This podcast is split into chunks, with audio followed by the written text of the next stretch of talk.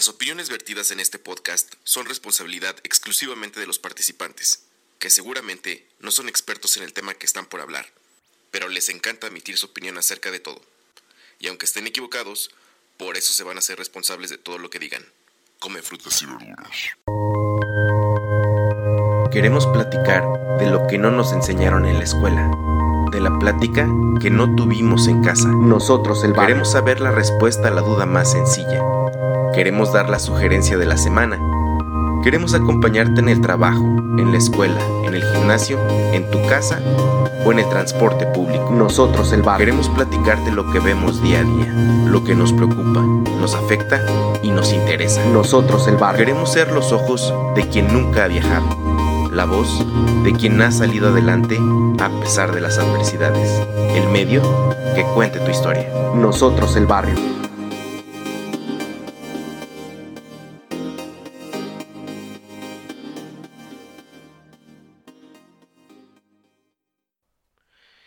La gente del barrio, bienvenidos a este episodio, un nuevo episodio más para este programa que se llama Nosotros el Barrio, o muchos ya lo conocen como NEB, NEB, que pues básicamente son las siglas para lo mismo. Bienvenidos, este es el episodio número 86 y pues les saluda Fede desde Zapopan, Jalisco, en un día 18 de agosto del 2019, prácticamente ya en la segunda mitad de este año que se ha ido sumamente rápido, sumamente, no sé, en un abrir y cerrar de ojos. Ha sido un año de muchas cosas eh, buenas eh, y un año de muchas cosas interesantes. Un año de transición política en México. Transición, entre comillas. Eh, no porque algo haya cambiado, solamente el partido que está gobernando.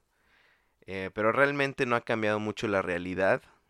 vamos a ser honestos vamos a hacer eh, pues hablar de lo que de lo que se ve no día con día. Y la verdad es que este episodio quise estoy pensando mucho en, en cómo tratarlo. Eh, ustedes escucharon al principio que eh, hay un disclaimer un aviso de que las opiniones emitidas son responsabilidad de quien las dice. Aquí en este caso pues voy a ser yo. Y mm, creo este podcast eh, está lleno de... Puede haber contradicciones, puede haber eh, idas y vueltas en cuanto a ideas, porque la verdad es que no tengo muy claro lo que, lo que puedo llegar a concluir en este, en este episodio. Es, me parece este episodio como un juego de ajedrez, donde tengo que mover bien las piezas que, de lo que quiero decir para no equivocarme y no dar un mensaje equivocado de lo que pretendo dar, ¿no?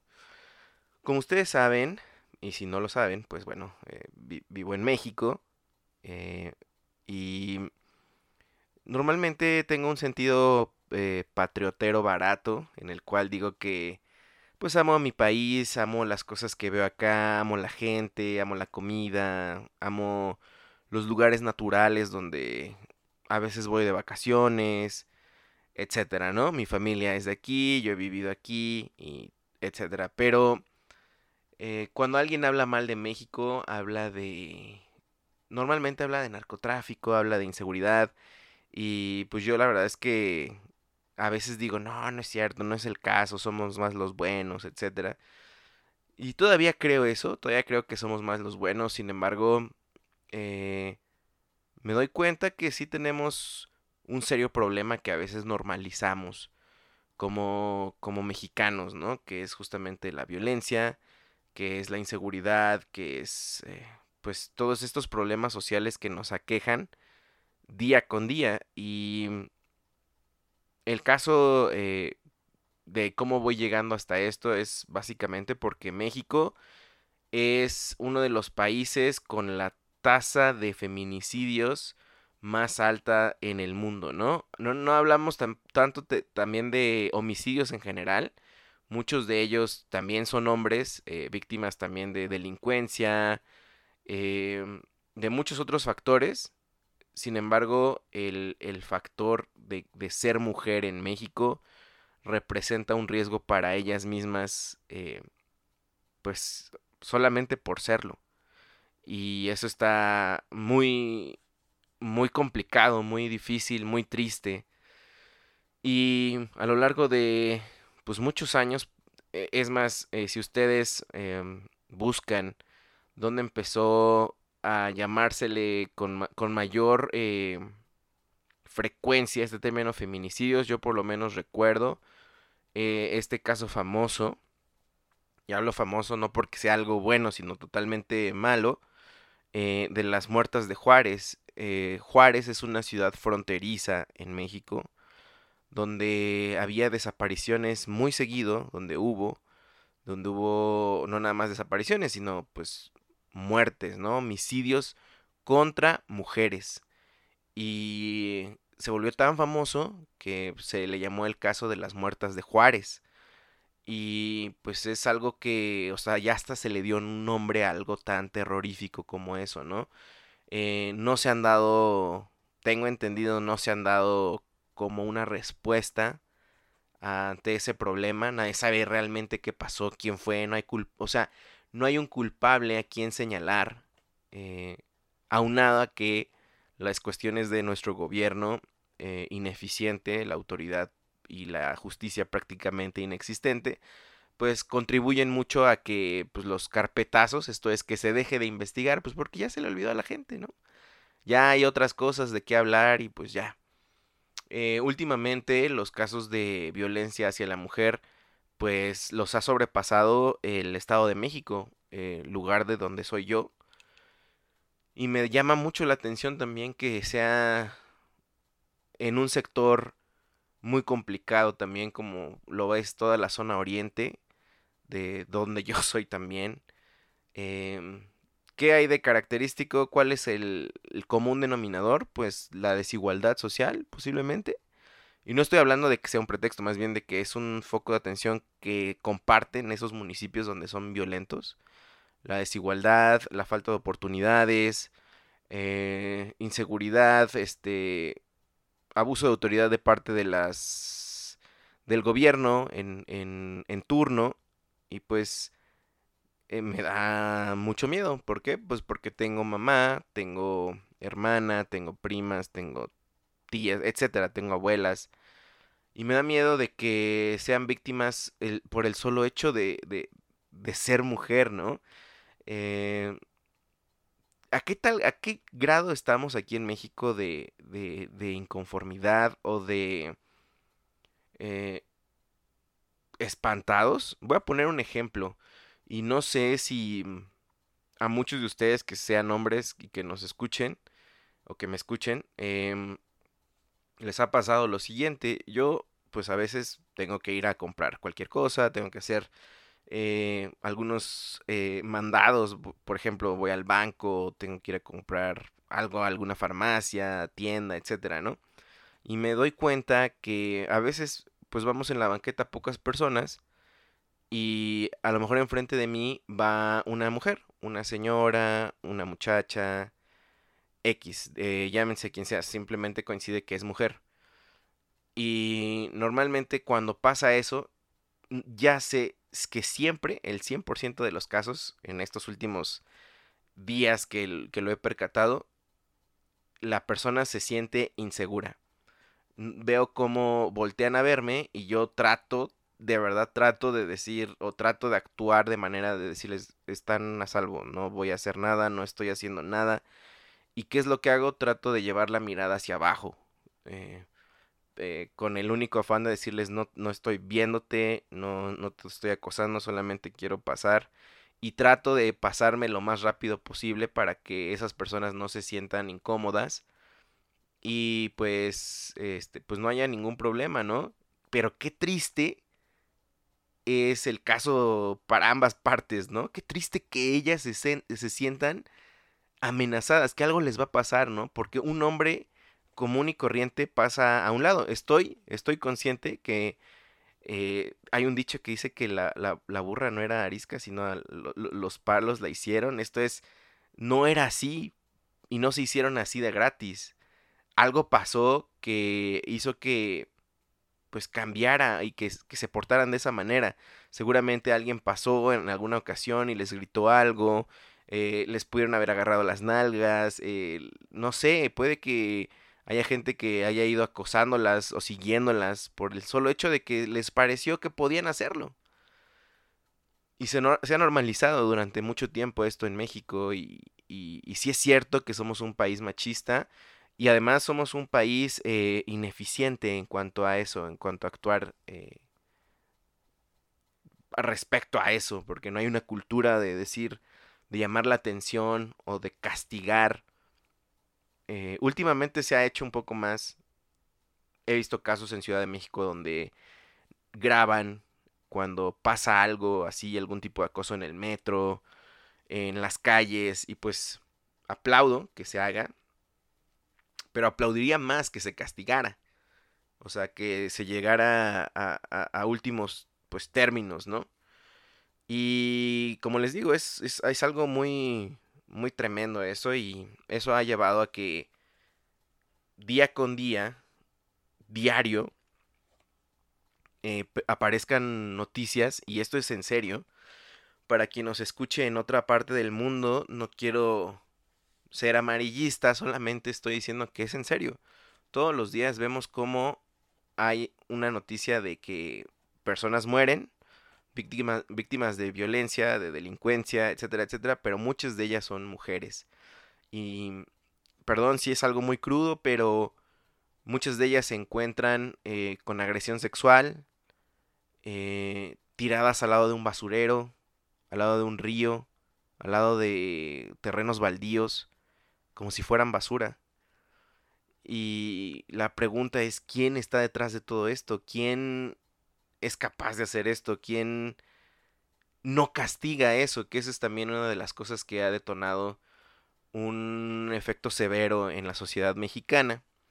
Eh, en días pasados em, se dio una noticia de que presuntamente unos policías iban pasando al lado de una chica y era, pues, me imagino que de noche y presuntamente esta, esta, chica, esta chica fue violada por estos policías, según su versión. Eh, se abrió un caso y están habiendo videos que según esto, yo no, no, no, no me quiero meter, por eso todo lo hablo como supuesto. Eh, la chica estaba mintiendo, ¿no? Lo cual eh, se dio un carpetazo nuevamente, como que dijeron, bueno, pues aquí no hay nada que perseguir, eh, eso es todo. Y pues obviamente se enardeció, el, público en, en, México se enardeció. Vamos a poner algo, y esto es donde empieza el ajedrez que yo quiero hablar, o sea, no me quiero equivocar y espero que me sigan. Pongan ustedes que la chica mintió que no le pasó eso y que puso de pretexto. Ok. Pero todo lo demás, todas las demás desaparecidas, las asesinadas, todas las demás violadas, todas las demás que se han, han sido acosadas, ¿qué? Es una gota que se derrama el vaso, o sea, es un hartazgo de la sociedad que está ocasionando que existan grupos que, que dicen que salgan a la calle y que protesten entonces, eh, después de eso, eh, pues en los medios, eh, la, la, cuestión de, de, cómo se está tratando esto en el gobierno, pues no, no es de extrañarse, ¿no? Que quiero decir con esto que es nulo, es ineficiente. Y mientras hacían declaraciones un miembro de la seguridad de nuestro país o de la Ciudad de México, pues una manifestante la aventó brillantina, ¿no? Este, ¿qué es esto? Polvito que brilla. Es que no sé si se diga de otra manera en otros países. Y se volvió como un acto de... Un acto de protesta que mucha gente eh, me, me, me, causa mucha admiración que se ofenda. ¡Qué bárbaro! ¿Por qué? ¿Por qué avientan? Que es una autoridad, respeten si quieren ser respetadas solamente fue una, un acto de hagan algo. Estamos hartos. Y brillantina, o sea, eso no es una agresión eh, digámoslo, eh, mayor. Están reclamando la muerte, están reclamando eh, abusos, están reclamando violaciones, están reclamando y te avientan brillantina y la gente se ofende. Ok, vamos a darles el consentimiento, o sea, te ofende. ¿Qué es lo que no te ofende de, de los, de las demás actos que se están denunciando? ¿Qué tiene que pasar para que te ofenda? Que te toque a ti, que te toque, que le toque a alguien que, quieras. Solamente así. Y bueno, eh, después de esto eh, se convocó a una marcha eh, feminista para nuevamente hacerse presentes, reclamar, pedir justicia. Y se llevó a cabo, se llevó a cabo en Ciudad de México, el lugar donde pues la mayoría de las manifestaciones importantes a nivel nacional se, se, llevan. También hubo aquí en Guadalajara, hubo en otras ciudades, pero la que más llama la atención siempre es en Ciudad de México, pues, posiblemente por la cantidad y porque es ahí donde están los organismos a los cuales se les está exigiendo justicia, ¿no? ¿Y qué es lo que pasó? Eh, las cosas se descontrolaron un poco, o un mucho. Eh, debo decir, y quiero... Esto fue el viernes, el viernes 16 de agosto del 2019. Eh, debo decir una cosa que puede sonar como muy trivial o muy estúpida. Yo estaba en el estadio viendo fútbol, la verdad es que no me había enterado. Y cuando llegué a mi casa y empecé a leer todo lo que había pasado, que prácticamente fue en la madrugada de, del sábado, eh, empecé a ver muchas, muchas publicaciones, muchas reacciones. Y la primera noticia que vi respecto de la marcha fue como un sujeto golpeó a otro, a un, a un reportero que estaba cubriendo eh, pues, la, la, marcha, la manifestación. Se ve claramente cómo le pega, pues, lo desmaya, ¿no? Y esto era lo que estaba como más candente, como más fuerte en, en los comentarios, lo cual a mí me pareció, o sea, no, no, no sabía qué estaba pasando. Dije, chale, o sea, nuevamente la violencia es la protagonista de este tipo de manifestaciones que desgraciadamente se utiliza para demeritar la intención principal que es, hey, detengan esto, detengan la violencia hagan algo, castiguen, legislen para que esto no siga pasando. Y desgraciadamente muchas de las noticias eran, esta es su marcha, a esto quieren llegar, ustedes tienen que respetar para que, para que después pidan respeto, etc. Da la casualidad, o no sé si la gente no está viendo el video, por ejemplo, en esto, que el que pega es un, es un hombre.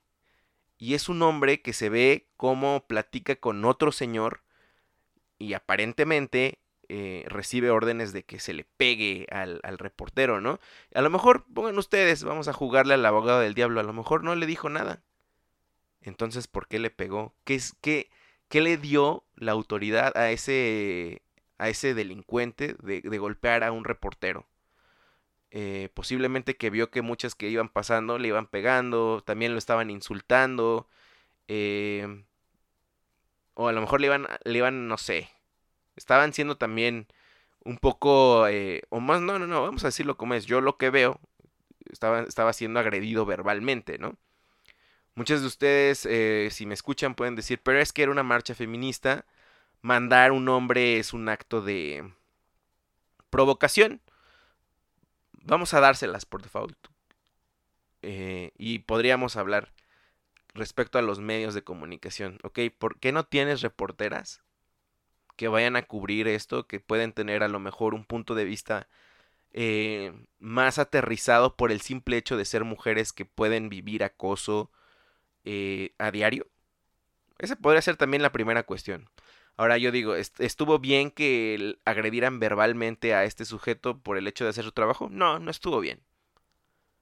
Eh, digan lo que digan, tampoco estuvo bien. Eh, sin embargo, nuevamente quiero decir que estamos tratando, y en este momento yo estoy cayendo en eso, estoy focalizando un evento.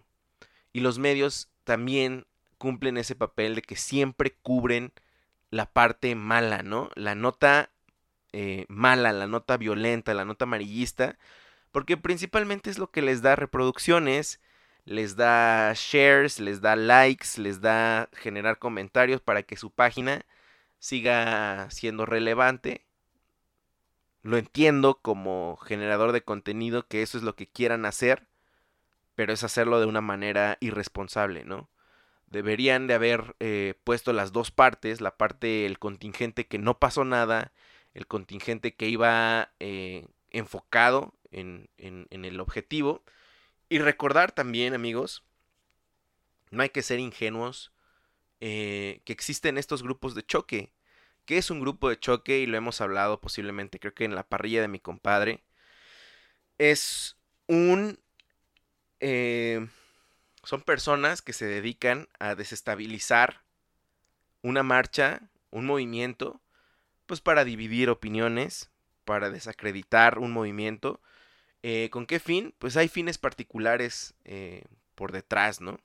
Hay gente que a lo mejor le parece, pues no le conviene que, que, que, se, que, pase una ley para castigar a violadores. Entonces, pues dicen, pues sabes qué, vamos a, a mandar gente pues para que descalifiquen, para que la gente empiece a opinar y, lo lograron perfectamente, ¿no? Y posiblemente, eh, si tú, eh, tengo mucha gente que me escucha, que fueron mis alumnos o son conocidos míos, eh, posiblemente te eliminé de mi Facebook en un transcurso de 24 horas. Eliminé a muchísima gente que ponía comentarios que la verdad, eh, aparte de ponerme triste, me espantaba, ¿no? Dije, ¿cómo puedo tener esta gente en mis contactos? Y muchos de ustedes podrían decir, ¿no que crees en la libertad de expresión? Totalmente, creo en la libertad de expresión, pero también creo que yo puedo decidir qué consumo y no quiero consumir la mierda que estaban eh, poniendo en sus redes sociales. Y, y es que su furia era una furia un poco barata. Lo que quiero decir, empezaban con, con comentarios tipo de, estas feminazis eh, son las que merecen ser violadas. Eh, luego, ¿por qué las violan? Luego, ¿por qué las matan? ¿Dónde está la policía de Ayotzinapa cuando se necesita? Em, ¿Dónde está Gustavo Díaz Ordaz cuando se necesita? Para los que no sepan, no sean de México, Gustavo Díaz Ordaz fue un presidente en México en el periodo del 68 sobre todo, que estuvo a cargo de... pues fue responsable, porque estaba a cargo, de la matanza eh, de estudiantes, desaparición, bueno, no vamos a hablar de desaparición porque no es magia, o sea, de la muerte, del asesinato, de la tortura de muchos estudiantes que se manifestaban em, en las calles de la Ciudad de México, eh, le, parecieron, o sea, tanto él como su gobierno le pareció fácil que, o que iban a callar al pueblo, pues matándolos, utilizando los medios de comunicación diciendo que no iba a haber nada, que no había pasado nada, perdón, y el hecho de que la gente empiece a decir, ¿dónde está Gustavo Díaz Ordaz donde, cuando se necesita? Quiere decir que quieren que, se, que, maten a esas personas. Esa es mi pregunta para ellos. ¿Querían que se maten? O sea, ¿querías que mataran gente? Y a lo mejor eh, entiendo que muchos de ellos, su argumento es, pues que no ves que están faltando al respeto a las autoridades. Sí, sí se estaba viendo. Pero el hecho de que tú quieras que maten a, gente por ser eh, de esa manera, tampoco habla muy bien de ti. Tampoco habla muy bien de tu juicio de lo que es bueno y malo. A lo mejor se te hizo cagado. A lo mejor se te hizo cagado compartirlo. Y déjame decirle que así se empieza a normalizar la violencia. Con chistes, eh, con comentarios de ese tipo, con micromachismo, con misoginia, con homofobia, con radicalización simplemente. Eh, si bien había gente que también ve otros videos donde están pegándole a un señor de la tercera edad que se quería subir un vagón, ¿me parece correcto? Por supuesto que no, no me parece correcto. Me vi que también eh, le rayaron la bici a, a un, un repartidor de Uber eh, dentro de esa. ¿Me parece correcto? Por supuesto que no, me parece detestable. Pero nuevamente vamos a ver quién está detrás de esas, de esas agresiones. Tengan en cuenta que la gente que se comporta así en masa es justamente porque se siente anónima y se siente empoderada porque saben que en masa no les van a hacer nada. Y es mucha gente que a lo mejor es inestable, es, es gente que a lo mejor ni siquiera sabe bien qué onda con el, con el proyecto, con el fin mismo. Y va nada más a, desestresarse, a sacar ira. eh, y, y- y- y vamos a ser honestos. eh, yo he estado en manifestaciones y hay mucha gente desinformada que es la que más grita, que es la que más mueve, que es la que más quiere sobresalir. Pues por eso, porque nadie la pela, nadie lo pela. eh, y no se trata de ser protagonistas, sin embargo, esas personas quieren ser las protagonistas, ¿no? Aquí lo que queremos dejar en claro, o lo que yo por lo menos quiero dejar en claro con este podcast, es no perdamos el foco. Eh, ya pasó, ya se radicalizó. ¿Qué sigue? Eh, me quedo con varias preguntas. Eh, es que no son las formas. Mi pregunta para nosotros sería, ¿cuáles son las formas? ¿Qué tenemos que hacer para que el gobierno eh, tome cartas en el asunto? ¿Qué tenemos que hacer para que la sociedad deje de arrojar eh, basura de gente como la que arroja? ¿Qué tenemos que hacer como país para que esto se detenga? Y no nada más en cuanto a mujeres, sino que ya no seamos víctimas de la delincuencia. En un país que, si es cierto, si sales, eh, no sabes si regresas. Y no tanto por un accidente, porque pues puede pasar, sino porque alguien te asalte, alguien te quite lo que es tuyo, alguien no te respete, o a lo mejor eh, no le pareció que le pitaste, salió del coche y te mató.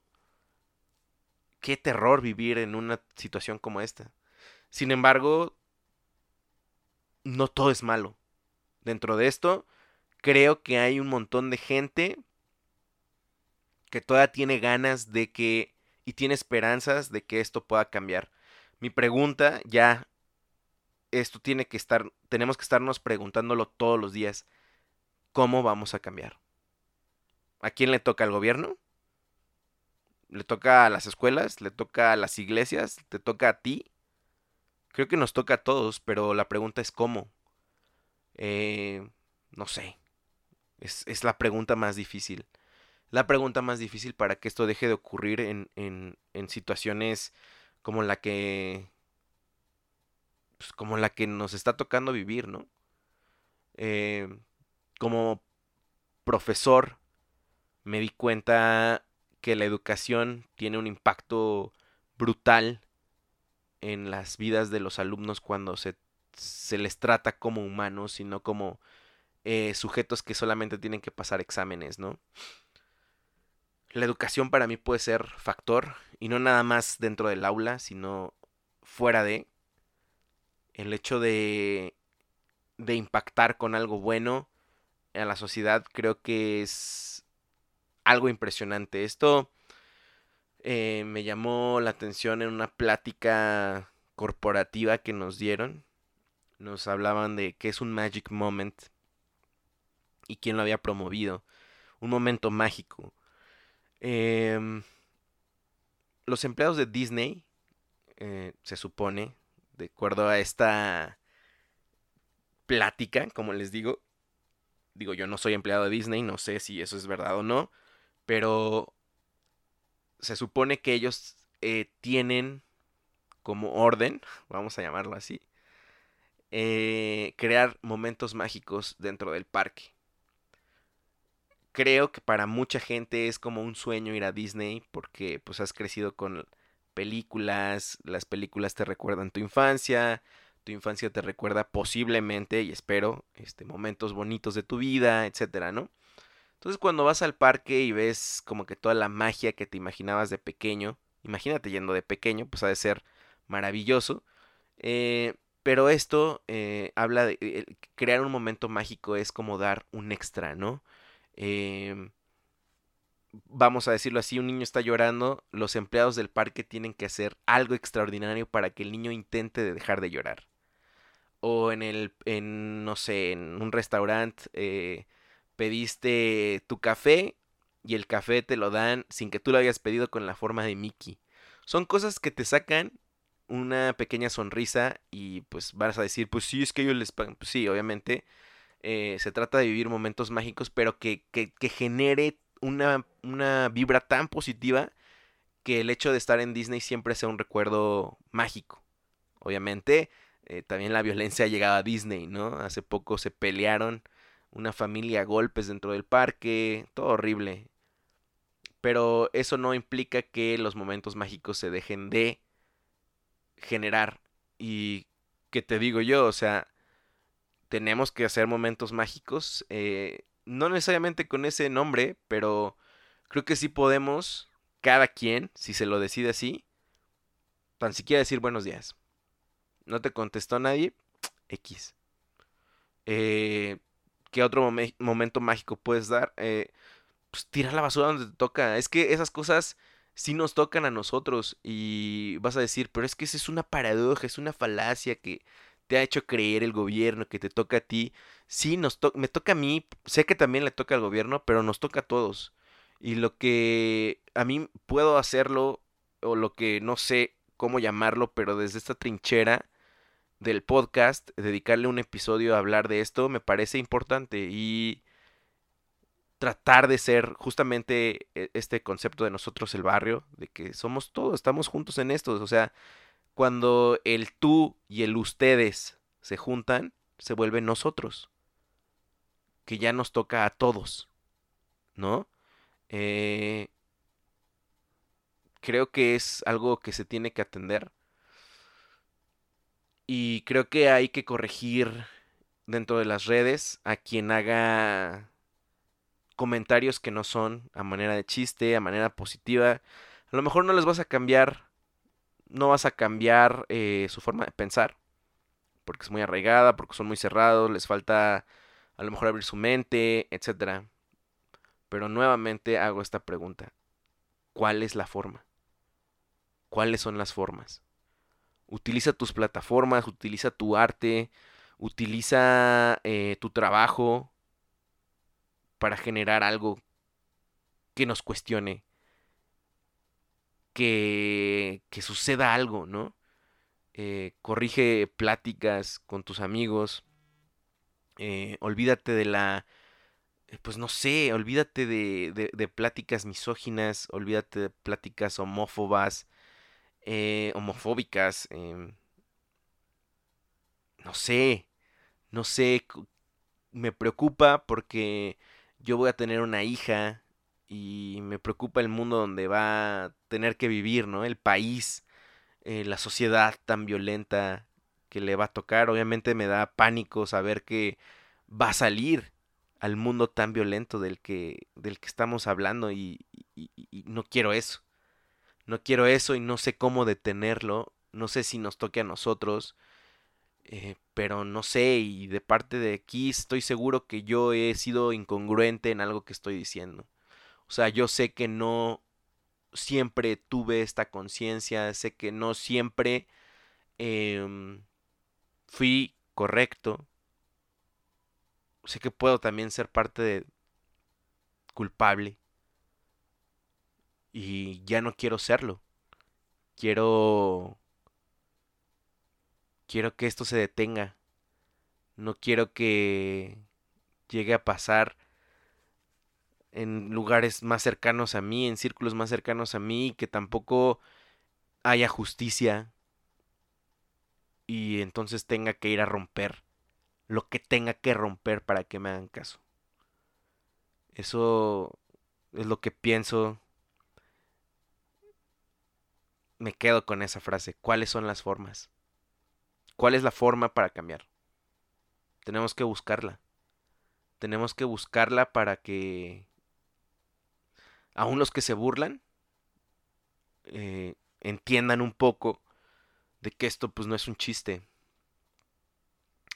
Eh, tenemos que buscar una forma para que las que piden la muerte del hombre por el hecho de ser hombre se les diga también que no es la manera. O sea, estás pidiendo la muerte de, de alguien. Entiendo que hay rabia, entiendo que hay injusticia, pero violencia genera más violencia. ¿Qué pienso acerca de los monumentos dañados? Sinceramente, sinceramente, no es tan grave, amigos. Piensen ustedes en qué significa un monumento. Es para recordar algo, ¿no? Un suceso histórico. Eh, muchas veces son sucesos históricos inventados también por, por los gobiernos para generar un poco de identidad nacional, un poco de memoria. Pero los monumentos son solo eso, ¿no? Digo, hay monumentos que mismos presidentes se mandan a hacer. Como manera de egolatría, ¿no? Hacia ellos. Eh, quiero platicarles algo que, vi en, en Guadalajara. Eh, existe una glorieta, con muchas glorietas que hay en esta ciudad, que se llama la Glorieta de los Niños Héroes. Los que no sean de México deben de saber que existe una historia de unos cadetes que defendieron el castillo de Chapultepec en la Ciudad de México durante la invasión estadounidense. Y se nos cuenta, se nos ha contado que estos niños eh, cadetes que estaban estudiando en ese colegio defendieron a capa y espada eh, el castillo para no ser para que el invasor no, no pusiera la bandera de Estados Unidos, que al final sí la puso. Eh, y nos cuenta la historia que un tipo llamado Juan Escutia se aventó y con la bandera enredada para pues el acto más patriota, ¿no? Hay muchos historiadores que discuten la existencia de ello. ¿Y qué pasó? Nada más quiero decir cómo se utiliza este monumento hoy en la ciudad. Eh, la sociedad, un grupo, pero hoy en día ya está, cada vez se conoce más como la glorieta de los desaparecidos y desaparecidas. ¿Y qué hicieron? Toda la glorieta, todo el monumento está rodeado por lonas, fotografías de gente que ha desaparecido, que como lo mencioné en algún otro podcast que tengo que se llama Caminando con Fede, la palabra desaparecido creo que no está correcta o desaparecida, porque nuevamente hay que llamar las cosas como son. Entonces, la glorieta de las asesinadas, de las ultrajadas, de los levantados, de los reclutados sin, sin querer, o sea, más bien en contra de su voluntad. Y es un monumento que sí, digo, cuando pasas obviamente vas, vas manejando y pues a lo mejor no te das cuenta bien, ¿no? Pero si te quedas pensando, es un monumento que está sirviendo de referencia de, hey, esto está pasando. Y eso tiene más mérito que el simple hecho de ser una piedra ahí. Si es cierto, no se ve bonito. Eh, tiene que limpiarse. Es parte del atractivo turístico que también da empleos que genera, pues, que lleva dinero a otras familias, ¿no? Pero se puede restaurar. Y mientras tanto, inicia la conversación. Eh, o radicaliza a la gente. Ese es el, esa es la línea delgada.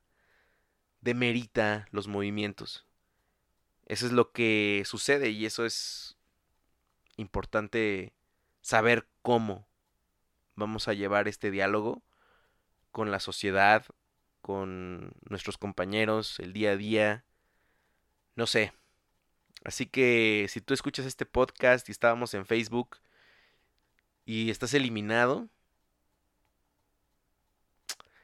no necesariamente te estoy juzgando, pero no quería escucharte. Ya no quiero escucharte. Si tú no me quieres escuchar, está perfecto. Eh, de todas maneras, no creo que nos íbamos a encontrar pronto por la vida. Y si nos topamos, espero que pueda existir un diálogo. ¿Cuáles son los modos? Nuevamente pregunto. ¿Cuál es la manera? No sé. Mi nombre es Fede y esto fue el episodio número 86 de Nosotros el Barrio. Síganos, díganme qué piensan, por favor, vamos a, a platicar de esto. Cuídense. Muchas gracias por escuchar y descargar este podcast. Mil gracias más si lo has compartido y te has suscrito a todas nuestras redes. Nosotros el barrio te lo agradecemos y te respaldamos. Hasta la próxima.